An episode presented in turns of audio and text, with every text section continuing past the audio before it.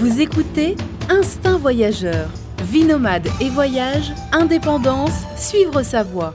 Avec Fabrice Dubesset, plusieurs fois par mois, des conseils, réflexions et interviews pour booster votre vie et oser le monde. Tout de suite, un nouvel épisode avec Fabrice.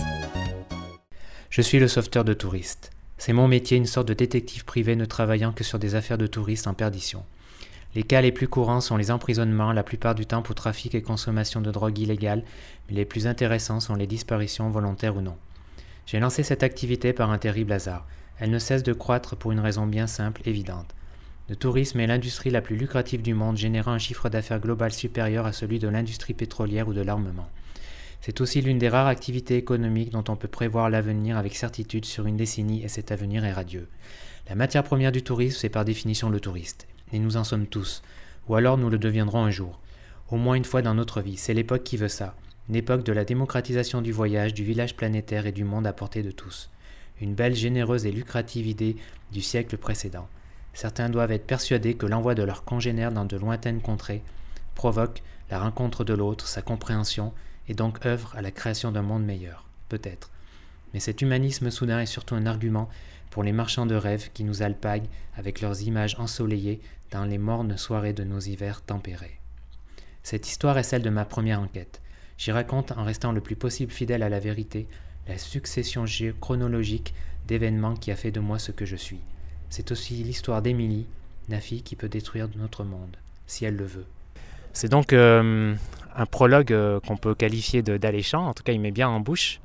Et donc c'est le prologue d'un livre écrit par Eric Lange que j'ai en face de moi. Bonjour Eric. Bonjour fait drôle d'entendre quelqu'un lire comme ça les, textes après. C'est rigolo. ton prologue, il met tout de suite dans l'ambiance. Alors, avant de parler euh, du livre, euh, je voudrais qu'on parle un peu d'Eric Lange, euh, homme de radio. Parce que les auditeurs, enfin beaucoup de lecteurs, je pense, te connaissent pour, par l'émission Allô la planète. Allô la planète qui sévissait avant sur le Move et qui, qu'on peut retrouver maintenant sur François. tu peux me rappeler les horaires? Alors actuellement c'est sur euh, Outre-mer Première en fait, qui dépend de François. La télé euh, François et Outre-mer Première, c'est un groupe euh, qui dépend de l'État, du service public. Et attends, il y a un camion. Et qui fait de la télé et de la radio pour les territoires d'outre-mer. Donc en fait il y a une télé François et des radios locales qui s'appellent Outre-mer Première, qui sont en Guyane, Martinique, Guadeloupe, tout ça. Et c'est en, entre 16h et 17h, heure de Paris, c'est compliqué avec les territoires, heure de Paris euh, sur la web radio d'Outre-mer Première. Et après, les radios dans les territoires récupèrent l'émission et la diffusent souvent le soir. Je sais qu'il y a à Cayenne, en, Guyane, c'est à 21h30. En Polynésie, c'est 22h, je crois. Saint-Pierre-et-Miquelon, 19h30. Enfin bon, ils ont tous leur horaire. Euh, voilà. D'accord. Et donc, euh, pour resituer, l'émission s'était arrêtée en 2014 sur le Move. Donc, elle a repris euh, quasiment finalement tout de suite. Ouais, ouais, j'ai eu de la chance. En fait, elle a commencé en 2006 sur France Inter. On a fait 4 ans sur France Inter. Après, 4 ans sur le Move. Et là, ça a redémarré. ça a redémarré assez vite. Je suis content. ils ont accroché tout de suite ici à, à Outre-mer. Toujours le même succès. Enfin, toujours euh, c'était marrant parce que j'ai arrêté, on a arrêté de décembre, ça s'est arrêté fin décembre, donc de janvier jusqu'en septembre suivant, mmh. pendant 6-8 mois. Et euh, la page Facebook d'Allo la planète euh, vivotait toute seule, sans mmh. émission. Et quand j'ai mis le message fin août disant c'est bon, on redémarre début septembre, tout le monde est revenu. Enfin, il y a, très nombreux auditeurs sont revenus tout de suite. Mmh. Ça, ça m'a bien fait plaisir. Donc voilà, ça redémarre, ça démarre facilement grâce à tous les gens qui sont toujours accros à ce truc. Mmh. Bah, je pense que c'est une, une, émission attachante qui est un peu unique en plus dans le paysage euh, ah radiophonique. Et puis, euh, non, je suis content, moi perso, en tout cas, je suis vraiment content que ça ait repris. Et je pense que je suis loin d'être le seul, évidemment. Et euh, puis, tu sais, ça me rappelle. Allô la planète, ça reste attaché un peu au début de mon aventure quand je suis parti en Colombie en 2011. Tu m'avais appelé la première fois là et et voilà, ça me, ça me fait une certaine nostalgie quand j'y pense. C'était, c'était chouette. Enfin, ça me rappelle ces moments-là en fait. Et euh, bon, tu as dû en voir, euh, tu as dû avoir plein, beaucoup, beaucoup d'éditeurs depuis 2012, c'est ça? Ça a été créé? Non, c'est 2006, La création 2006. Ah c'est pour ça d'ailleurs, je pense que ça marche. Il y a quelque chose qui s'est créé. C'est pas moi, hein, c'est l'émission et les auditeurs, tout ça. Et, moi, mais tout ça s'est fait dans un ensemble. C'était pas calculé.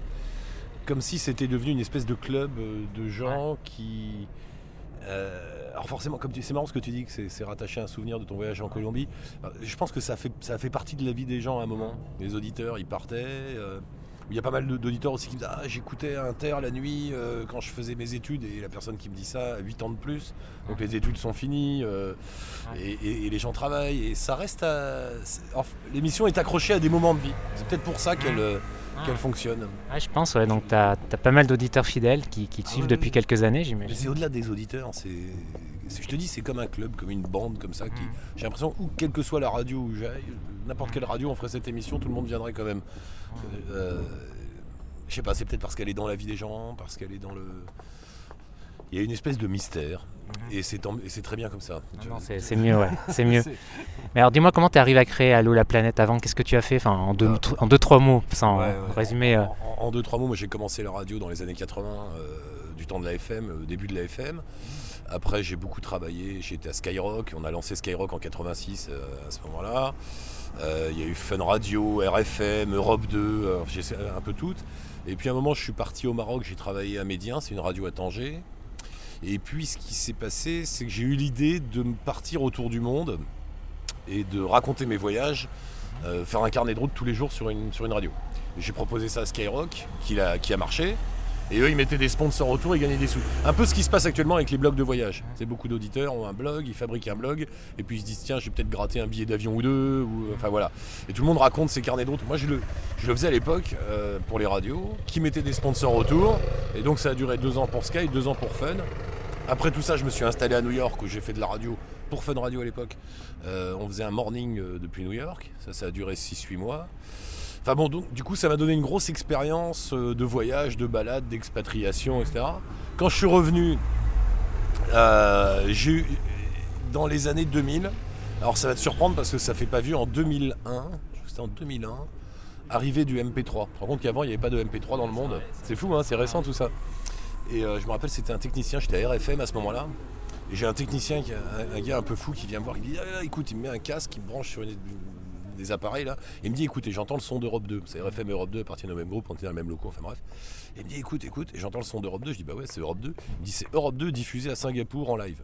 Qu'est-ce que c'est que ce bordel? Il me dit bah on a inventé, il y a le MP3 qui existe et on envoie ça à une radio à Singapour qui le rediffuse là-bas et là t'écoutes la radio de Singapour par MP3 qui revient. C'est grâce au MP3 en fait qu'on a pu écouter des radios partout dans le monde en fait.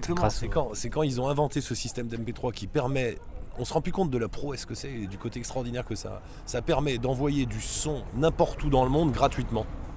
Waouh Moi quand j'apprends ça, je dis gratuitement. Parce qu'avant, pour envoyer du son sur toute la planète, avant 2001, c'est pas vieux, fallait louer 3 euh, ou 4 satellites. Euh, et je m'étais renseigné parce que j'avais déjà plus ou moins l'idée. 3 ou 4 satellites, ça coûtait, euh, je sais plus, 10 000 balles par mois pour louer un, un faisceau satellite. Il en fallait 5 pour couvrir l'ensemble de la planète. Enfin, c'était pas jouable. Et là, tout à coup, il y a un gars qui me dit, mais avec le MP3, tu mets ton son dans un ordi et tout le monde peut l'avoir gratuitement, instantanément partout. Je me dis, mais c'est magique, c'est fantastique.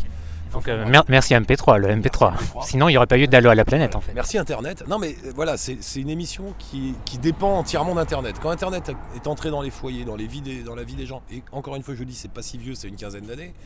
Euh, avant, ça existait, mais c'était pas autant dans notre vie. Euh, je me suis dit, bon, bah, faut faire une émission de radio en utilisant cet outil. Au départ, je ne voyais pas Internet comme un fond, mais comme une forme, comme un outil de diffusion. Et je me suis dit à cette époque-là, je me suis dit, ça va aller très vite, tout le monde va le faire. Tout le monde va faire des émissions de partout dans le monde. Et je suis très surpris d'ailleurs, 15 ans plus tard, que toujours personne ne fasse ça. Mais bon, euh, et je me suis dit, bah, il faudrait faire une émission. Alors là, l'idée est, venue d'un coup. Je me suis dit, bah, il faudrait faire une émission de talk où on fait parler tous les gens, et sauf que les gens, ils sont partout dans le monde. C'est aussi simple que ça, c'est le fil à couper de beurre. Hein, euh, et, on l'a fait. Alors au début, pour te raconter l'histoire, euh, personne Enfin au début, je l'ai fait en expérimental avec un copain qui s'appelle Manu, Manu Lévy, le gars qui anime le Morning d'énergie maintenant, qui a un studio de radio, qui a accroché à l'idée. Et euh, ce qu'on a fait, c'est qu'on a. Je faisais l'émission dans son studio. On avait appelé une vingtaine de radios en Belgique, en Suisse, il y en avait une à New York, à droite, à gauche. On disait ben, branchez-vous sur un stream, on vous envoie le son, vous le renvoyez dans votre radio à vos auditeurs, et on voit ce qui se passe. On a fait ça trois mois, ça faisait un carton, c'était très marrant. Je parlais avec des auditeurs, c'est toutes des toutes petites radios associatives en Belgique, en Suisse. Et au bout de trois mois, on n'avait plus, on n'avait pas d'argent, on n'avait pas de sponsor, on n'avait rien. Donc on a dû arrêter, mais moi je me retrouve avec une espèce de maquette comme ça, de démo extraordinaire, de gens du monde entier qui parlent ensemble. Et j'ai présenté ça à plusieurs radios et c'est France Inter qui a plongé en 2006. Voilà. Et qui a dit, bah, faisons-le sur France Inter. Et on l'a fait 4 ans, là, euh, de 23h à 1h du matin. Donc là, c'est la, la seule émission, enfin, c'est l'unique émission que tu tiens, d'accord. Et t'as pas un sentiment, enfin on pourrait penser, ah, est-ce que t'as pas un sentiment de lassitude depuis ça fait presque 10 ans? Est-ce que t'as pas envie de faire autre chose J'attends la lassitude, elle vient pas. Là je m'étais dit, euh, après, après Radio France, je me dis, bon allez c'est bon, là maintenant j'arrête, euh, ça va faire 8 ans. Et puis quand euh, Outre-mer Première m'a proposé de le refaire, me dis, bon on y va, j'ai redémarré et ça remarche toujours, c'est génial. C'est toujours le même plaisir quoi. Ah ouais, mais c'est extraordinaire, c'était dans un studio. C'est une émission qui donne, je pense que ça le fait aux auditeurs, aux auditeurs moi ça me le fait c'est très positif comme émission. ça donne la pêche, hein, c'est clair. Ça donne la pêche, ça donne de l'ouverture. Et c'est la seule émission euh, qui existe dans le monde, je crois, qui soit positive et, qui marche. C'est-à-dire que, que les, gens ne, parlent que de choses chouettes. C'est pour une raison très simple. C'est quand tu pars en voyage, tu pars à l'autre bout du monde, même si tu échoues dans ton expérience, ça va pas être un échec, ça va pas être une galère, ça va être une expérience que tu vas raconter. Donc même quand tu te plantes, tu le racontes avec la banane. Parce que tu es allé au bout de ton truc. Tu es allé à l'autre bout du monde, tu as ouvert ton bar en Colombie, tu as ouvert ton, ton, backpacker à Olaos, ça a foiré, tu t'es fait enfumer par des truands chinois, tu as perdu toute ta thune, tu as la chiasse et tout le machin. Mais tu reviens, tu dis waouh, j'ai fait un truc super. Tandis que si tu fais ça chez toi en France, tu ouvres ton bar, il foire, tu vas pleurer, tu vas râler. c'est plus la loose quoi. Vaut mieux, vaut, mieux être loser à l'autre bout du monde limite que. Ah enfin, je veux dire, c'est toujours une expérience. jamais loser quand tu es à l'autre bout du monde parce que tu es parti et tu as fait l'expérience. Et je, je pense que c'est ça qui donne le côté positif c'est que les gens vont au bout d'un rêve, d'une envie, et forcément quand ils la racontent, ils donnent envie aux autres de le faire. et tu as une idée du nombre d'auditeurs qui, qui, sont passés, non? Ah, qui sont passés à l'antenne? En gros, hein. euh, ben, grosso modo, tu fais entre 8 et 10 par jour pendant 8 ans. Voilà. ça fait une 40, on va dire 40 par semaine. Euh, sur 40 semaines, on va dire. Ça fait 1600 par an, ça fait 16 000. Allez, entre 16 et 20 000 personnes. Ah, quand même, c'est un sacré chiffre quand même. C'est fou. Hein. Et est-ce que tu as certaines anecdotes, enfin certains moments particuliers, euh, tu dois en avoir plein, mais qui, qui voilà, qui t'ont marqué ou... Il y en a plein, effectivement, il y en a plein. Il y a un truc, il y a deux trucs que je raconte souvent. C'est le, il y a le, il y a cette histoire de, j'étais dans le studio à France Inter, il y a un gars qui appelle et qui dit, euh, bon voilà, je suis au large de, Bali. J'ai acheté un bateau, euh, il avait acheté un, bateau en Malaisie, le gars il le ramenait en Nouvelle-Calédonie, un voilier, et le bateau est tombé en panne, le moteur du bateau est tombé en panne au large de Bali. Et il m'appelle à Allô la planète, il dit qu'est-ce que est-ce que tu peux faire quelque chose pour moi? Et là je me dis mais pourquoi tu m'appelles moi? Je suis dans un studio à Paris, qu'est-ce que tu veux que je fasse pour toi Et le type dit j'en sais rien. je dis bon ben si quelqu'un nous entend et peut faire quelque chose, euh, l'autre il, est sur son rafio au large de Bali, il sait plus comment s'en sortir. Et ben figure-toi qu'il y a un auditeur qui avait un copain qui était garagiste au Club Med à Bali, qui a appelé son pote à Bali, et le gars nous a rappelé en disant qu'il arrive jusqu'au Club Med et on va réparer son bateau. Et, ça a marché. Et là, je me suis dit, c'est marrant, ça y est, il y a un vrai, un, vrai maillage mondial. Le monde est tout petit, est immense, et en même temps, il est tout petit dans l'émission. C'était ça que je voulais, ouais. Mais il y en a plein des histoires comme ça. Il y, a eu des naissances. Il y, a eu Patrick que j'ai eu l'autre jour là, qui a appelé ici, là sur, sur, sur Outre-mer Première, qui me rappelait, il me disait Mais il y a 8 ans, je suis parti en Colombie pour voir ma copine. Et euh, je savais pas, je n'osais pas y aller et tout. Et les auditeurs m'ont dit d'y aller, j'y suis allé. Je l'ai rencontrée là-bas et 8 ans après, bah, elle est en France, ils sont mariés, ils ont un petit garçon. Ah, c'est les auditeurs qui l'ont un peu poussé à, voilà, prendre son billet. Bah, attends, le gars, il, il, avait rencontré une fille en Colombie par internet. Donc t'imagines bien que tout le monde s'est dit Oula, méfiance, fais gaffe mon gars, c'est peut-être une arnaque, euh, tu vois, c'était. ça flippe un peu, et puis, et puis les auditeurs ont, dit, ont, envoyé plein de messages en disant Mais si, vas-y, tu verras bien, et tout. Et on l'a suivi euh, pendant l'émission, on le suivait tous les jours, pas tous les jours, mais plusieurs fois, jusqu'à ce qu'il aille euh, chez elle, qu'il la rencontre, qu'il revienne et tout. Et, voilà, il me dit Mais tu te rends compte, cette émission, grâce à cette émission, mmh. je me suis marié, j'ai un bébé. C'est des trucs de fou, quoi. mais il y en a plein des trucs comme ça. Mais ça qui est chouette avec Allo la planète, c'est la variété des situations, la variété des histoires, des personnes. C'est pas seulement un voyage pur en fait, c'est plus que ça, c'est des expériences, des. En fait, euh, au bout d'un moment, je me rends compte que oui, la base, la base, c'est le voyage et l'expatriation, mais en vrai de vrai, c'est une série de portraits finalement. Mm. Derrière chaque personne qui part, il y a une histoire, il y a une personnalité, il y a quelqu'un qui vit quelque chose. Et quand tu creuses un peu le, la partie voyage qui, qui est l'enrobage finalement, qui fait rêver tout le monde. Tu creuses un peu et derrière tu as des personnages. Et c'est ça qui est intéressant. Et c'est là surtout, je pense, avec cette émission, tu te rends compte à quel point le monde est petit. Enfin, ça doit vraiment. Euh, là, tu dois vraiment t'en rendre compte. C'est ça qui est fou, c'est qu'il est devenu petit. Il a... Avec à cause d'Internet Enfin, à cause. Internet, Internet, bien sûr, et aussi le fait que euh, les billets d'avion soient accessibles pour tout le monde maintenant. Tu vas, tu, tu vas à l'autre bout du monde pour rien. Euh, et puis voilà, il s'est ouvert. Et puis on est de plus en plus nombreux, donc on bouge de plus en plus. Je sais pas, c'est pas qu'il est plus petit, mais c'est qu'il est moins loin. Enfin, tu vois ce que je veux dire, c'est- il est toujours pareil, mais on peut aller partout. Voilà. Le temps, c'est plus rapide, quoi. La distance. euh, bah, justement, on va faire la transition là avec le, ton livre, Le sauveteur de touristes. Alors, je, je raconte un petit peu, juste, juste un peu le début de l'histoire. hein. Arrête-moi si, euh, si je me trompe. Donc, en fait, l'histoire débute euh, à Sarajevo, en pleine guerre. Enfin, en pleine guerre. Je donne pas. de- En en fait, oui, bon, vas-y, vas-y. Ah, tu, ouais, tu me reprends après. euh. Et donc, on suit un reporter de guerre. Euh, bon, il, a, il lui arrive. un- En fait, il se fait virer. Il, doit, il rentre à Paris. À Paris, il se fait virer. Et là, donc, il est, voilà, il n'a pas de boulot. Et euh, un peu par hasard, il tombe sur une proposition. On lui propose de retrouver une riche héritière qui a disparu. Elle est partie, voilà, en Asie, sac à dos, et plus de nouvelles d'elle. silence radio. Et donc, eh bien voilà, sa famille s'inquiète et on, il est un peu chargé de la retrouver. Euh, et euh, donc là, euh, voilà, ça va être un peu le prétexte pour, pour un tour du monde. Il va, il va, il va, essayer- il va la rechercher en Inde, en Australie, au Jap- aux États-Unis, etc. Et euh, alors, vas-y, complète. euh, si j'ai dit une bêtise, peut-être. Non, t'as pas dit de bêtises. Mais Non, c'est marrant ce que tu dis que Sarajevo au début. Je dis jamais le nom Sarajevo. Voilà. Euh, C'est ce que j'ai pensé juste après. je me suis dit, tiens, mais c'est vrai, dans, dans ma tête au départ quand j'ai écrit le, le bouquin, parce qu'au début effectivement il est journa- ça commence par une scène de guerre, il est, il, il est au milieu d'une guerre dans une ville qui est coupée en deux, Mais Euh, il n'y a pas de date, on ne situe pas. il n'y a pas de date, non c'est pas situé dans le temps. À la base je voulais que le bouquin, l'histoire, et peut-être que c'est le cas d'ailleurs, c'est un peu le cas, se passe dans quelques années. C'est, ça peut être dans une dizaine d'années ou une quinzaine d'années, un futur proche, ou ça peut être maintenant, mais bon.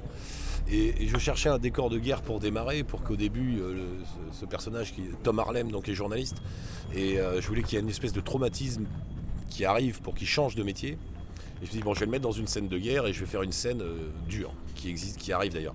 Et je cherchais un, un lieu de guerre. Moi, j'avais connu le Liban juste après la guerre, j'avais vu Beyrouth juste à la fin de la guerre, pas pendant la guerre, mais juste après.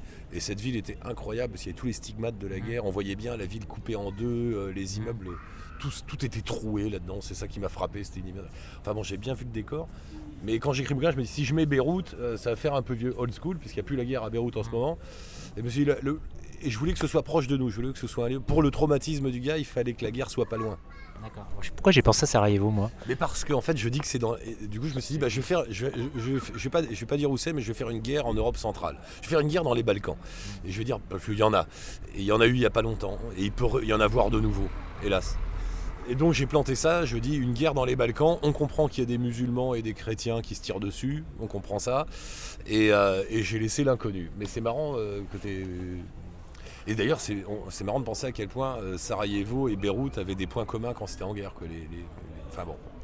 La, la- la première, enfin, la première petite partie du livre, du moins l'intro, euh, donc c'est une scène, euh, le gars, le héros, il est reporter de guerre, tu as pas connu ça ou... Non, j'ai pas connu ça, je suis passé pas loin, j'ai été dans des Ça a l'air assez, euh, assez euh, véridique. J'étais, j'étais pas loin, j'ai pas été loin, j'étais dans des endroits un peu chauds, mais j'ai jamais vraiment connu le, le conflit. C'est dommage, on devrait laisser inconnu, pas dire pardon, est-ce que j'ai vécu ou pas. Mais bon, c'est pas grave. Euh, en revanche, j'ai beaucoup fréquenté de journalistes dans ma vie, j'ai beaucoup rencontré de journalistes de guerre, euh, de grands reporters qui m'ont tous beaucoup raconté d'histoires, et voilà, c'est là que j'ai été pioché. Euh, cette vision des choses, et ce décor et, et le personnage en lui-même, comment, comment il pense. Moi, sais pas moi, hein, mais bon, c'est toujours un peu le, le- le héros est toujours un peu l'auteur, mais euh, c'est pas moi. J'ai pas été journaliste euh, de guerre. J'ai- pas été grand reporter dans ma vie. J'ai fait du reportage, j'ai fait beaucoup de, de journalisme, mais j'ai jamais été au front, si tu veux, avec les types qui y sont vraiment. Quoi. En tout cas, dès l'entrée, là, on est, on est tout de suite euh, dans, dans le truc. hein. C'est bien. Tu sais que Jules Verne n'a jamais voyagé. Oui. c'est tout le talent, de- enfin c'est tout le talent, c'est toute la force de l'écrit. Tu peux, t'as besoin de rien, t'as juste besoin de ton imagination. Et ça marche. C'est vrai. Et donc, ce- le héros donc, va partir, euh, comme je le disais, retrouver euh, cette, euh, cette jeune fille qui est partie en sac à dos. Et donc, dans le livre, il y a bien sûr beaucoup de questions de voyage et de voyageurs. Et euh, une première question, euh, tu le définis comment ce livre? C'est un thriller? Alors voilà, quand l'éditeur l'a pris, il m'a dit merde, on le met dans quoi? Thriller, polar, aventure, voyage.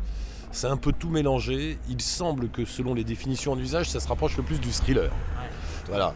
Euh, moi je dis, ouais, oui, c'est un mélange de, de thriller et de livre d'aventure. Il y a un côté euh, un peu aventure classique, euh, un peu la Indiana Jones, le gars qui parcourt le monde à toute vitesse, qui va partout, qui est jamais fatigué, qui est toujours très costaud comme ça. Mais en même temps, il y, a une- il y a- il y a- une trame, il y a une trame thriller, il y a une trame polar comme ça. euh. Il y a même un peu de SF aussi. J'ai Ouais. vraiment tout mélangé. Ah, il y a hein. pas mal d'anticipation. euh, J'ai tout mélangé. J'étais contre les règles et ça marche, donc c'est bien. C'est normalement, il faut bien choisir. tu vois, Il faut dire, Mm. est-ce que tu fais euh, une autofiction, est-ce que tu fais un thriller, est-ce que tu fais ceci, est-ce que ça. Et euh, moi, j'ai mélangé un peu tout et ça marche. Comme quoi. Non, ça fonctionne bien, ouais, c'est un, mélange qui fonctionne bien. Alors pourquoi ce thème, d'avoir choisi ce thème, le sauveteur de touristes, le gars qui part, euh, bon, qui s'immerge dans le milieu des backpackers et qui, qui est là pour, pour, pour retrouver cette, cette- cette jeune Parce fille J'avais imaginé ça comme vrai boulot, figure-toi. Euh, il y a Ah, quelques sérieux là? Ah, je suis sérieux. Il y a quelques années, j'étais à. Il y a quoi Il y a peut-être 10-15 ans, je sais plus. J'étais à Goa. Euh, et le personnage du flic à Goa existe vraiment. Enfin, j'ai rencontré un type comme ça, un flic intègre comme ça, à Goa en Inde. Euh, Goa qui était la mecque des, des backpackers et des routards et des hippies dans les années. jusqu'aux années 80, les 70-80. Euh, et ce flic me dit euh, on a à peu près 10 millions de touristes chaque- qui viennent chaque année à Goa et on en perd une centaine. Et là, et il m'avait raconté l'histoire du fait qu'on perdait des touristes. Il y a des touristes qui disparaissent volontairement ou non. Et après, quand j'étais rentré à Paris, je m'étais un peu renseigné sur ça, ça m'avait perturbé, enfin, ça m'avait creusé, et je me suis rendu compte qu'il y a énormément de gens qui disparaissent dans le monde chaque année. Des dizaines de milliers de gens disparaissent sous. Voilà. Et, euh, et je m'étais En, en France ou en voyage? En France, partout, partout. euh. Et, euh, et je m'étais dit, tiens, c'est marrant, il doit y avoir. Qu'est-ce qui se passe si jamais tu disparais en voyage? Et là, tu te rends compte que si tu disparais en voyage, toi demain, tu pars en Colombie, tu repars en Colombie, tu disparais, tu donnes plus de nouvelles, ben, personne va te chercher. Parce que tu es majeur, si t'as pas enfreint la loi. Si t'as pas, euh, si la police, Tu connais pas ma mère, elle va déclencher le plan Orsec. hein. eh ben ça, ça ça servira à rien. Parce que les flics, ils vont dire à ta mère, vous êtes gentille madame, mais votre fils, il est majeur, disparaître et ne plus donner de nouvelles, c'est pas, euh, c'est pas un délit. Il a le droit, on a le droit de disparaître. Et, donc, euh, ce qu'on va faire, si, ce qu'on va faire, c'est que bon, on va appeler la police locale, qui va fouiller, euh, qui va regarder les hôtels, les bordels, les morgues, les hôpitaux. Et puis s'ils ne trouvent pas, ils vont dire, bah voilà, on l'a pas trouvé, euh, on peut rien faire. Effectivement, on peut rien faire. Tu as le droit de disparaître. Et là, je me suis dit, mais si ta mère, justement, elle se dit, mais non, mais moi, je sais, je le connais, mon gars, euh, il va pas disparaître comme ça, c'est pas normal, il lui arrive quelque chose. Si elle veut pousser les recherches, elle est toute seule. Il n'existe rien ni personne qui va l'aider. Et là, je me suis dit, tiens, il y aurait un métier à créer qui serait un détective, détective privé spécialisé dans la recherche de touristes. Et puis, euh, j'ai eu la flemme de, de faire le métier, donc j'ai écrit le bouquin. Mais c'est ça, en fait. euh, je, pense, Ça, ça existe, tu crois? Je crois que ça n'existe toujours pas, mais je suis persuadé que ça va exister. Tu sais que l'année, c'est cette année, je crois, en 2015, il y aura un milliard de touristes dans le monde. Il y a un milliard de personnes qui vont se balader cette année dans le monde pour du tourisme, c'est-à-dire pour du divertissement, pas pour travailler, etc.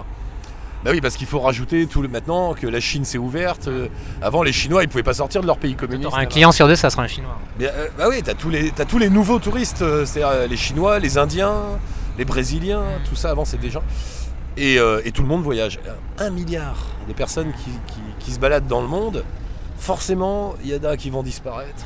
Et forcément, il y a, je pense qu'il y, a- il y a un gars qui va inventer. euh, Ouais, c'est bien possible, ouais. Bon, ça va peut-être euh, donner des idées à certains. euh, Mais est-ce que tu as des chiffres quand tu t'es documenté? Tu as un peu plus de chiffres sur ça, sur les personnes, le nombre de voyageurs qui disparaissent? Non, ils sont, ils sont englobés dans la masse. bah, c'est compliqué puisque euh, tu- quand tu disparais, t'es pas déclaré disparu puisque tu as disparu volontairement. Tu vois, mais il y en a beaucoup. Tu me disais, il y en avait 100 par an en Indonésie, Ouais, c'est ça Inde, à Goa. Ils disent on a 100 touristes, on ne sait pas ce qu'ils deviennent. Voilà, on, on les a, on sait qu'ils sont venus, on a leur descente d'avion, ils ont, eu leur- ils ont rempli leurs papiers là, ils ont pris une chambre d'hôtel, ils ont disparu. Mais C'est quoi les. Il y a des théories à part, à part le mec qui veut vraiment disparaître parce qu'il veut il y a beaucoup de disparitions volontaires. Des gens qui, euh, qui veulent quitter leur vie parce que euh, bah, ils ont des problèmes de divorce, ils ont des dettes, euh, ils sont coursés par les flics. À, Goa, plus spécialement, le flic m'a dit il y a beaucoup de jeunes israéliens qui viennent parce qu'ils veulent pas faire le service militaire. Et ils ont des flics israéliens qui viennent chercher les jeunes israéliens qui- qui- se déguisent en hippies, qui brûlent leur passeport et qui disent je ne retournerai pas. Euh, donc tu as des gens qui disparaissent volontairement, tu as des gens qui disparaissent bah, parce qu'ils se, font, euh, ils se font attraper par des truands, ils se font égorger et puis on les met dans un trou dans le désert et puis voilà, hein, on les retrouvera jamais. Euh, Il n'y a pas de légende urbaine de...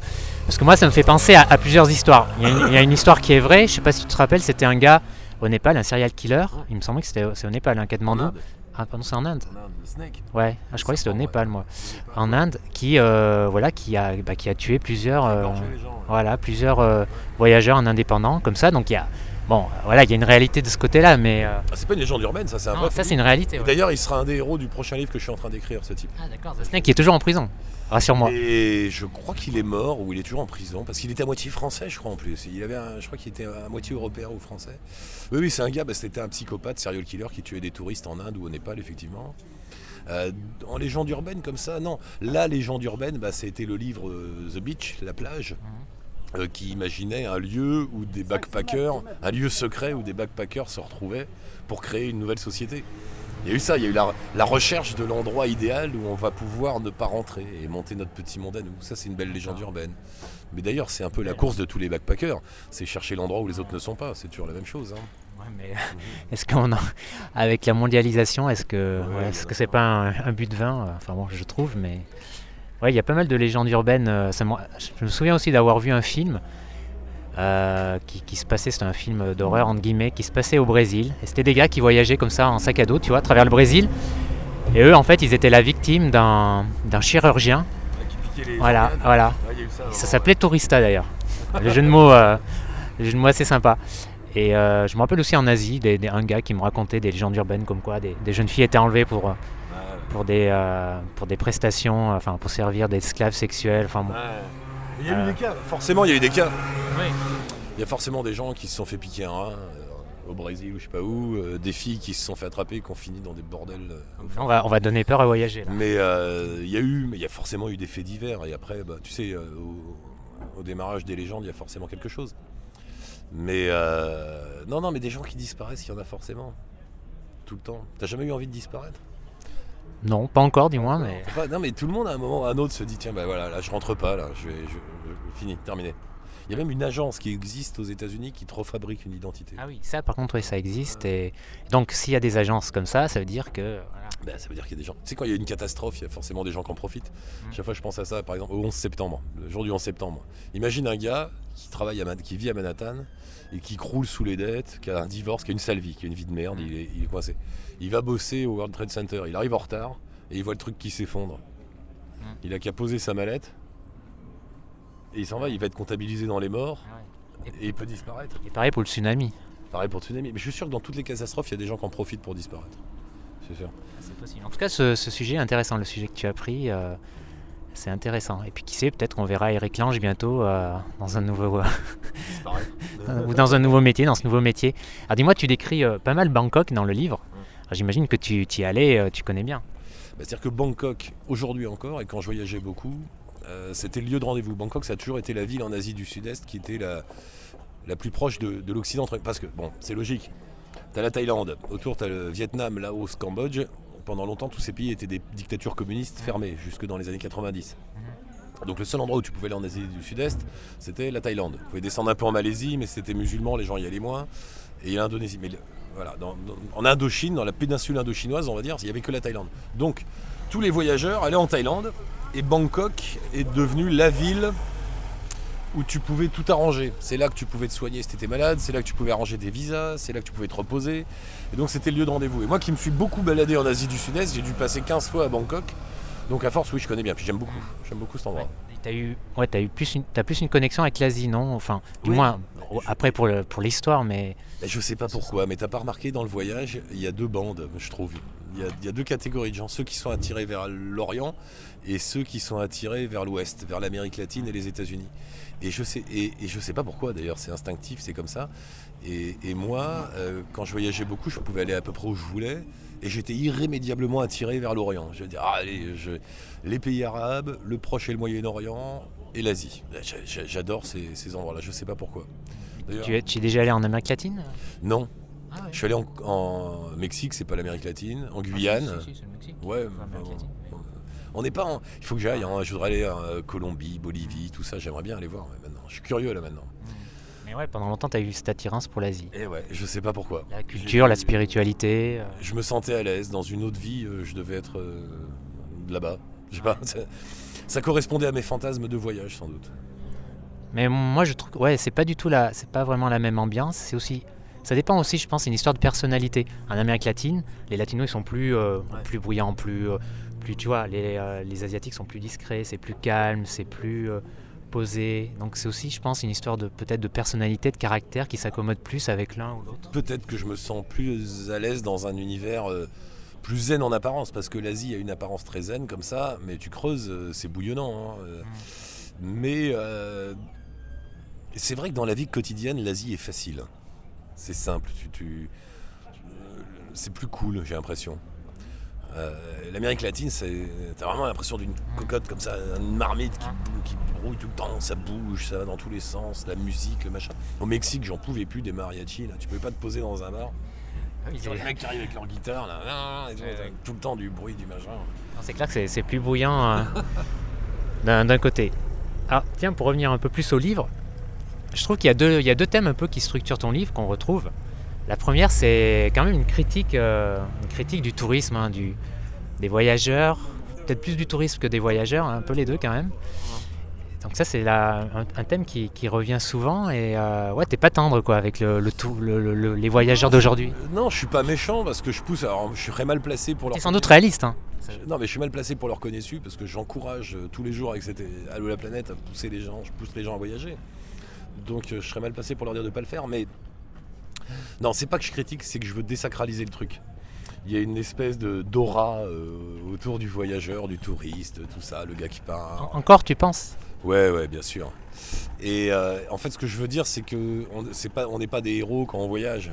Euh, Il y a des gens qui ont des actes beaucoup plus héroïques là, ici, un coin de rue à Malakoff. On est, mais donc voilà, c'est un peu pour pour casser la vache sacrée du, du voyageur baroudeur. Euh, mais non, non, non, j'ai de la tendresse. Non, non, je ne recogne pas trop dessus. Au début, assez, assez dur des fois, tu dis. euh, Enfin, tu parles. Enfin, je me souviens de, de bribes de phrases du genre. euh, voilà, on fuit, on voyage pour fuir, on voyage. euh, c'est vrai. Oui, mais c'est vrai en grande partie. Enfin, à chaque cas, il y a toujours un peu de fuite, je pense, dans, dans le voyage. Ne serait-ce que fuir la monotonie déjà. Mm. Ne serait-ce que ça. Exactement. Ce qui est plutôt une bonne fuite, hein, parce que fuite. Quand on parle fuite, on dit souvent que c'est C'est péjoratif, voilà. Mais pour les gens, voilà. Mais pour les gens, c'est péjoratif souvent. Ça l'est pas, il faut, du- il faut Voilà. du courage pour fuir. Non, et puis qui dit fuir dit une recherche. Enfin, il y a souvent, ça va souvent avec. Mais non, je trouve que tu vas fort. Ouais, ouais, non, je crois pas, moi. Je suis pas d'accord avec toi. Non, non, je, oui, quand je parle de fuite, quand je parle de, non, je me moque un peu. euh, oui, c'est vrai, par moments, je me moque de, de tous ces types, qui, tous ces gens qui. Mais je m'en moque, mais j'ai été le premier à faire ça aussi, quoi. Parce que quand t'es à l'autre bout du monde, euh, tu te sens, tu prends une autre attitude. Tu, tu t'es un peu crado. euh, tu, tu te fais influencer. Tu vois, quand tu vas en Inde, t'as tous les occidentaux qui se déguisent en indiens. euh, quand tu vas en Thaïlande, ils ont tous des grands pantalons. euh, J'imagine qu'en Amérique latine, euh, dans la pampa, ils mettent tous des chapeaux, ils se prennent tous pour des cow-boys. Euh, voilà, bon, on- parce qu'on joue un peu, on se déguise. Et euh, voilà, je voulais un peu me moquer de ça, un peu de, de cette attitude. Et puis il y a quand même des travers dans le tourisme. Ah faut non, mais pas- Je, tr- je trouve que ce que tu dis sur, euh, dans le livre par rapport à ça, c'est assez réaliste. hein, c'est... Pas méchant, il y, a des, il, y a, il y a des travers. C'est vrai que le tourisme engendre, des- engendre des trafics. euh, parfois on s'en rend même pas compte, mais on va, on va pactiser avec le diable quand on est touriste. hein. Euh, quand tu vas faire ton petit voyage en Corée du Nord, il y a des gens qui vont payer 5000 boules là, pour aller en Corée du Nord. Bon, bah, c'est comme s'ils allaient chez Hitler pendant le nazisme. hein. C'est- Il y a des moments, on, on est responsable aussi de trafic de filles, de trafic de glauques, euh, juste parce qu'on est là. Alors pas nous personnellement, mais parce qu'on est là. Mais parce Très qu'on- indirectement. souvent. Ouais, mais on participe. Alors après, hein, euh, c'est c'est comme tout le reste. j'ai- j'ai- Moi aussi, j'étais dedans. Je suis dedans d'ailleurs. Mais euh, on peut le souligner de temps en temps, ne pas. euh, voilà. Non, tout à fait, tout à fait. Tout à fait. Et enfin, pour, c'est c'est un peu lié à, à ça. Il y a, dans le livre, tu cites deux, trois fois le, le routard blogueur. Ça m'a fait un peu, ça m'a fait sourire un peu. Du coup, je me suis dit, tiens, il- du coup, il fait vraiment partie du paysage maintenant, ce, ce routard blogueur. Ouais, ouais, c'est un nouveau. C'est un nouveau qui est arrivé. Il n'existait pas avant. Il y avait le routard tout court, euh, il y avait le touriste, le routard, le babacou, le- la petite famille en vacances. Et il y a un nouveau qui est arrivé, c'est le routard blogueur. Ça reste quand même minoritaire, je pense. Enfin, Ah, il y en a pas mal. Hein. Non, ce qu'il y a derrière le routard blogueur, il y a, il y a cette idée que le. C'est assez étonnant, les voyageurs aujourd'hui ne peuvent pas se passer de leur euh, d'internet, de, Facebook et des, et des mails. Et ça, c'est très étonnant parce même, que, sans, même si t'as pas de blog. hein. même si t'as pas de blog. Et c'est très étonnant parce que une des une, des, raisons de la fuite ou du voyage, c'est quand même de se couper avec ses racines. Moi, j'ai jamais autant pris mon pied que quand j'étais euh, perdu, sans aucun contact. Je me rappelle d'une scène que j'ai vécue où j'étais. Euh, enfin, c'est pas une scène, c'est un, moment que j'ai vécu. J'étais au Yémen, dans le sud du Yémen. Euh, j'arrivais vers Aden. J'étais au bord de la mer Rouge, sur la, route qui, longe la mer Rouge. Et à un moment, j'étais vraiment tout seul quoi. Personne, il n'y avait rien, il n'y avait pas de téléphone. Personne ne savait où j'étais, personne ne savait qui j'étais, personne, rien. Et là je me suis dit voilà, c'est ça le kiff, c'est ça que je voulais, c'est être ailleurs et sans avoir de contact avec. Et là aujourd'hui je trouve ça un peu paradoxal de partir à l'autre bout du monde et de mettre, de poster des messages tous les jours à ses parents ou à sa famille ou à ses amis. Je me dis tiens c'est comme si on voulait pas couper la chaîne complètement entre son son nid, son lieu d'origine et l'autre bout du monde, comme si ça rassurait. Une fois j'ai eu une auditrice, je sais plus laquelle qui m'a dit à l'antenne, de dire oh là là Eric c'est horrible, ça fait trois jours que j'ai pas internet, que euh, j'ai plus mon Facebook. mais, ah oui. mais justement, quitte tout ça quoi. Ah, parce que maintenant il y a toute une génération qui ont grandi vraiment avec quoi. Qui... Donc euh, j'imagine c'est inconcevable quasiment pour eux de. de... Moi, mais oui, mais ils ont tort. Ils ont tort, parce... enfin ils ont tort. Oula, chacun fait ce qu'il veut. Mais essayez donc de passer 10 jours à l'autre bout du monde, sans téléphone, sans internet, sans rien, vous allez voir le plaisir intense que c'est euh, d'être enfin seul. je, suis d'accord avec toi. Avant, avant le blog, j'ai, j'ai voyagé avant et à l'heure où internet n'était pas très, pas très répandu, c'était juste les emails. Et c'est vrai que je trouve que le voyage était souvent plus intense. Alors que j'avais écrit un article sur ça, alors il y a des gars qui m'ont dit ah, le mec il crache sur la soupe. Ah, bah peut-être, peut-être, mais bon, je peux être lucide en même temps. Euh, on peut être critique aussi par rapport euh, voilà, avoir du recul. Et, euh, je ne sais même pas si on peut le critiquer. C'est, c'est un truc. le mettre en avant. C'est comme aujourd'hui, tu peux plus critiquer les smartphones. C'est là. Les gens ont des smartphones, tout le monde marche la tête baissée, tout le monde utilise ce machin. Bon, on va pas pleurer sans 7 ans, c'est comme ça, c'est la vie. Euh, effectivement, les gens se parlent plus, les gens, euh, tu sais, quand, quand avant, et c'est pas, je dis pas ça en disant c'était mieux avant. Ce qui se passait quand tu cherchais une rue, tu abordais quelqu'un disait oui la rue là c'est quoi? Voilà il y avait un contact avec des gens. Aujourd'hui tu peux moi je vois à Paris il y a tellement de touristes qui n'ont de contact avec personne. Ils sont, sont là ils ont toutes leur Google Maps leur machin tout est sur internet ils avancent. Et en fait ils vont d'un lieu à l'autre la tête baissée en avançant. Voilà. Alors c'est comme ça. On, ne se perd plus c'est fini on peut plus se perdre bon euh, je sais pas si c'est mieux ou moins bien moi je trouvais ça chouette de se perdre mais bon voilà euh, en revanche si il y a un travers avec internet il y a des gens que je, que je voudrais éliminer de la surface du monde c'est TripAdvisor ça t'empêche l'incertitude. Il y, a, un an, j'étais en Jordanie mhm. et euh, on, part, euh, on part à Petra dans le sud, tout ça, et puis on remonte de Petra en bus pour rejoindre Amman. Et, euh, moi je me dis, oh, on va pas réserver un hôtel, c'est bon quoi. En arrivant à Amman, on trouvera bien quelque chose. Et puis à ce côté que j'aime bien, tu sors ton bus, tu as ton sac, tu sais pas où aller, tu te perds dans les rues, tu essayes un hôtel, il est pourri, tu vas dans un autre, tu vas dans un bar, ça. J'aime bien ce truc là moi. Et ben on arrive à Amman, il n'y avait pas un hôtel qui avait de la place parce que il y a un gars d'un hôtel qui dit Mais maintenant, tout le monde réserve 3-4 jours à l'avance par internet avec TripAdvisor. Donc voilà, alors maintenant on peut plus jouer, on peut plus, il n'y a plus de hasard, il n'y a plus rien, tu es toujours là obligé euh, toutes les semaines de réserver tes hôtels pour la semaine d'après. C'est triste. Voilà, ça, ça m'énerve. Voilà. Laissez un peu, bah, mais c'est mort. Hein, je sais pas s'il y, a tant de gens que ça qui réservent vraiment les hôtels à l'avance. non tout, tout, tout, mais pas, pas, longtemps à l'avance. Mais euh, tu es dans une ville avant de partir, par internet, tu vas aller réserver une chambre dans le backpacker suivant. Tu trouves les, les plus jeunes ils se mettent à réserver, ah ils réservent. Euh, d'accord. Parce que moi c'est quelque chose que jamais que je continue même à quasiment pas faire, mais. Bah tu vois, tu vois. Euh, un jour tu vas te retrouver comme. Je pensais que. Ouais. Tu n'auras plus d'hôtel parce que tu n'as rien réservé. Je me rappelle même une fois, j'avais appelé un hôtel à Amman, je l'appelle et le gars me dit bon, ok. je lui dis ok, c'est bon la chambre. Il me dit ouais ouais, mais confirmez-moi par mail. Je dis mais je vais pas envoyer un mail, putain. En plus, faut... ah ouais, faut envoyer un mail, sinon. Il faut confirmer, ouais, faut confirmer. Envoyer la mail, sinon t'as pas la chambre. Ah, ça devient compliqué. En tout cas, c'est ce, que, ce dont on est en train de parler, l'évolution technologique, c'est aussi, on va finir aussi sur ça, c'est un peu aussi le, deuxième thème qui transparaît dans le livre. Hein. c'est un peu le ouais, une certaine critique de, l'évolution, des évolutions technologiques et même une certaine même peur, un danger, enfin, par rapport à l'histoire. Je ramène à l'histoire. Euh, je vais pas je vais pas tout dire parce que sinon voilà, il faut, faut, lire le livre, mais euh, euh, l'histoire, il y a, y a, quand même un danger par rapport à, non, ce que j'ai voulu. Euh, alors, il a fallu trouver un grand méchant. Euh, ah, pour le coup, il est grand là. c'est un super méchant. Bon, bah, enfin, c'est une espèce de mélange de Bill On, on le reconnaît. hein. Ouais, ouais, c'est une espèce de mélange de Bill Gates et de Steve Jobs. Ah ouais, justement, j'hésitais entre les deux. Bah, c'est un mélange des deux, puisque je dis que le gars, il a, il a inventé le logiciel, donc ça c'est Bill Gates, le logiciel qui équipe tous les ordinateurs du monde. Mais en même temps, euh, je dis aussi qu'il achète les appareils. Euh, euh, donc c'est un mélange des deux, quoi. Il fabrique des ordinateurs, il a des satellites, il a tout.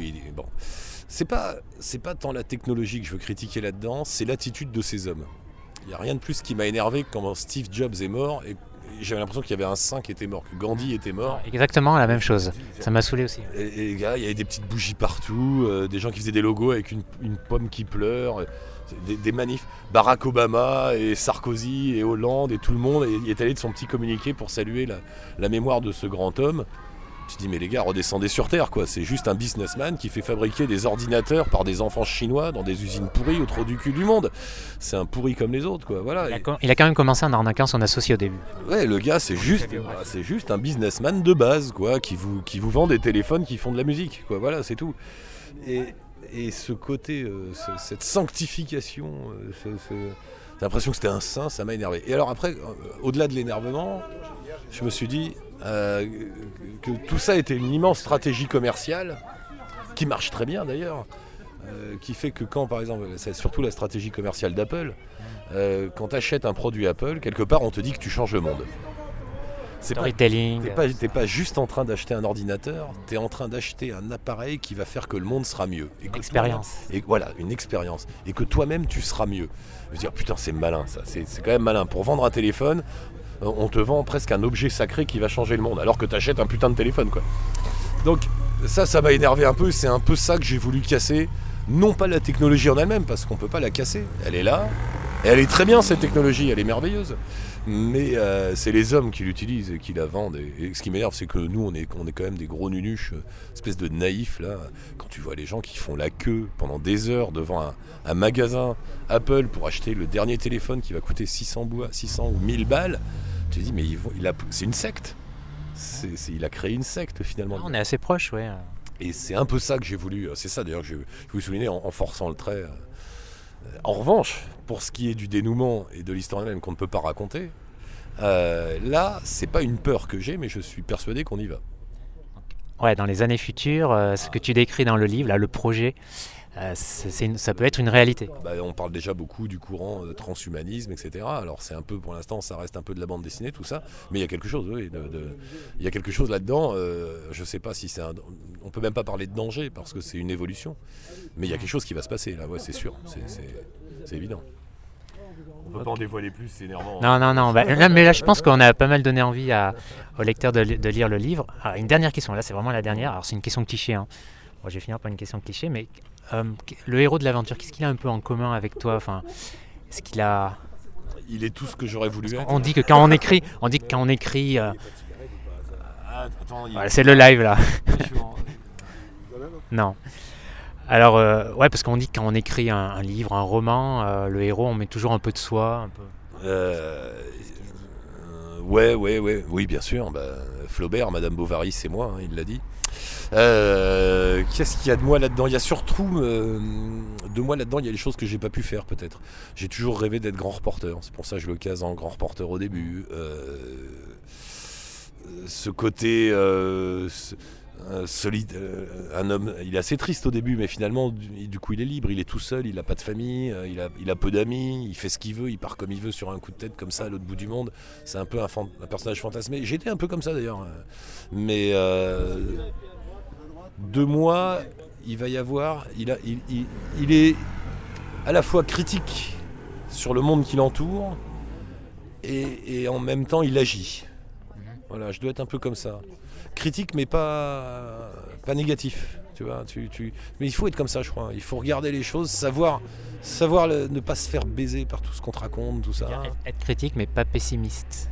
Voilà. C'est difficile hein, d'être. euh, souvent, ça va C'est ensemble. exactement ça. C'est exactement ça. C'est être, euh, c'est c'est savoir dénoncer. Non, c'est savoir regarder les défauts du système, mais euh, ne pas se désespérer face à eux. Voilà, c'est- agir quand même. Bon, c'est pas si grave. Après, tu vois toute la, tout- toute la diatribe que je viens de faire sur les, les ordinateurs Apple. Bon, ok, une fois qu'on a dit ça, c'est pas si grave. Après tout, si les gens ils sont contents avec un ordinateur, ça fait de mal à personne. Tu vois, c'est pas si, c'est pas si, c'est pas, c'est pas ça qui est le plus important. Mais il est comme ça, il a, il a un regard. Le héros là, du livre, il est quand même comme ça. Il a un regard très critique sur le monde et puis en même temps, il y participe. Ah, tout à fait, ouais, tout à fait. En tout cas, quand on arrive à la fin, on se dit qu'il va avoir, il va avoir une suite. Ah bah oui, oui, bien sûr, bien sûr. Ça va être un héros ré- récurrent. J'aimerais bien, j'aimerais bien en faire une série. Pour tout te dire, là, ce que je suis en train d'écrire en ce moment, c'est pas, c'est pas une suite. C'est pas, c'est, c'est pas le retour du sauveteur de touristes, ça va être un autre livre. Marrant aussi, avec plein de voyages, plein d'actions, plein d'adrénaline. Euh, mais, sera après, j'aimerais, euh, ouais, j'ai déjà l'autre idée en tête. Je l'ai déjà un peu en tête, euh, le suivant. Mais ouais, ce serait chouette de faire. d'en faire- ouais, ce serait Voilà, pour le coup, ça s'y prête bien. Complètement. Et puis surtout que le, le, le métier du héros permet ça. C'est-à-dire c'est comme un, c'est comme un, c'est comme un James Bond. James Bond, c'est un- c'est quoi? James Bond, c'est un, un- un agent secret. Donc tu peux le faire aller n'importe où en fonction de l'actu. Tu peux le faire tuer des djihadistes, tu peux le faire tuer des trafiquants de coke, tu peux le faire aller dans une guerre. Il suffit de suivre l'actu et tu peux faire une histoire. Bah, le sauveteur de touristes, c'est un peu pareil. Tu peux le faire aller où tu veux, sur le terrain que tu veux, en fonction de, de l'humeur du temps, de l'actualité. De... Tu peux renouveler ad vitam le- les, les enquêtes. Ouais, et puis quand tu as passé du temps à créer un personnage, imagine, euh, des fois tu as envie de, le- de continuer à le faire vivre. Je crois que c'est l'auteur de Polar, là, je crois que c'est Michael Conley, euh, l'écrivain américain. qui il, vieillit- il a un héros qui. Ouais, il, il vieillit avec son héros et, et, euh, euh, ah, je sais plus le nom du héros, mais il vieillit avec son héros et à un moment il avait voulu le faire mourir, l'éditeur a dit non. Et en fait c'est le seul héros qui vieillit. Les héros ils vieillissent pas d'habitude. Lui, le- son héros, il vieillit. Ce serait marrant de faire un personnage comme ça qui, qui à un moment, il a, il a un peu mal au dos et tout. C'est vrai qu'en général, les héros, euh, ouais, ils vieillissent. euh, Ils vieillissent pas. ouais. C'est vrai que je me souviens pas de, de héros que, voilà, qui, qui vieillissent, mais. euh, D'accord, donc là, tu étais parti pour, euh, pour une autre, c'est une autre carrière là, qui s'ouvre presque. Ben voilà, il faudrait, ouais. Ouais, ouais, non, il faut. J'aimerais bien, j'aimerais bien faire ça, ouais. Ouais, que ça. Que ça. toute la Ah, que ça, carrément Arrêter euh, la radio Un jour, ils vont, ils vont m'arrêter. C'est pas moi qui vais arrêter. Un jour, ils vont me dire stop. Je- ça va devenir compliqué quand même. ouais, ouais. Bah ouais, place aux jeunes. hein. D'accord. éc- Bah écoute Eric, merci. Euh, Peut-être, euh, euh, alors, je vais rappeler quand même au lecteur, euh, donc le sauveteur de tourisme Eric Lange aux éditions. Tornada, un petit éditeur. euh, Joël, c'est l'éditeur qui a monté cette maison d'édition. Je le salue et bravo à toi, camarade.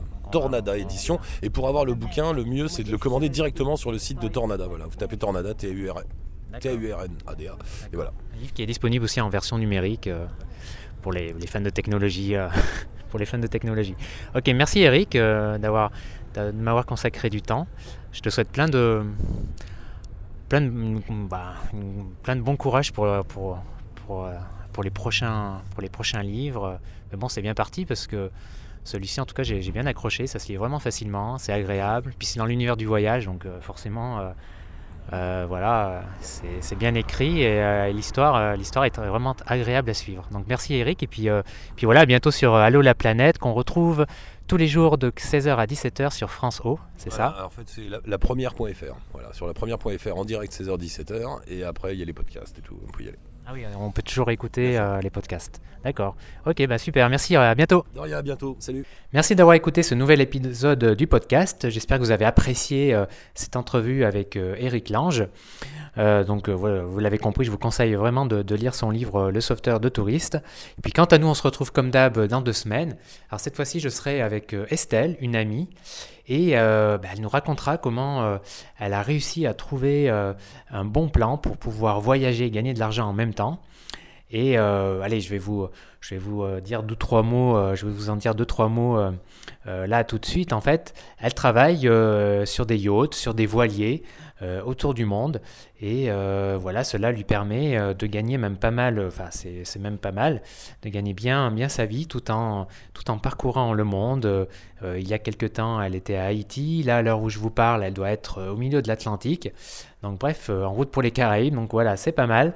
Euh, en tout cas, euh, elle adore ça, elle kiffe ça, et euh, voilà, elle vous, dit, elle vous en dira plus sur son, sur son métier et comment, bah, comment faire, euh, faire, euh, comment faire autant. Et vraiment, c'est vraiment accessible. Donc voilà, vous saurez tout, euh, vous saurez tout dans deux semaines. Euh, et puis quant à moi, eh bien, je vous souhaite une bonne journée, une bonne soirée. Ça dépend où vous êtes sur cette bonne vieille terre. Et puis voilà, à bientôt, ciao.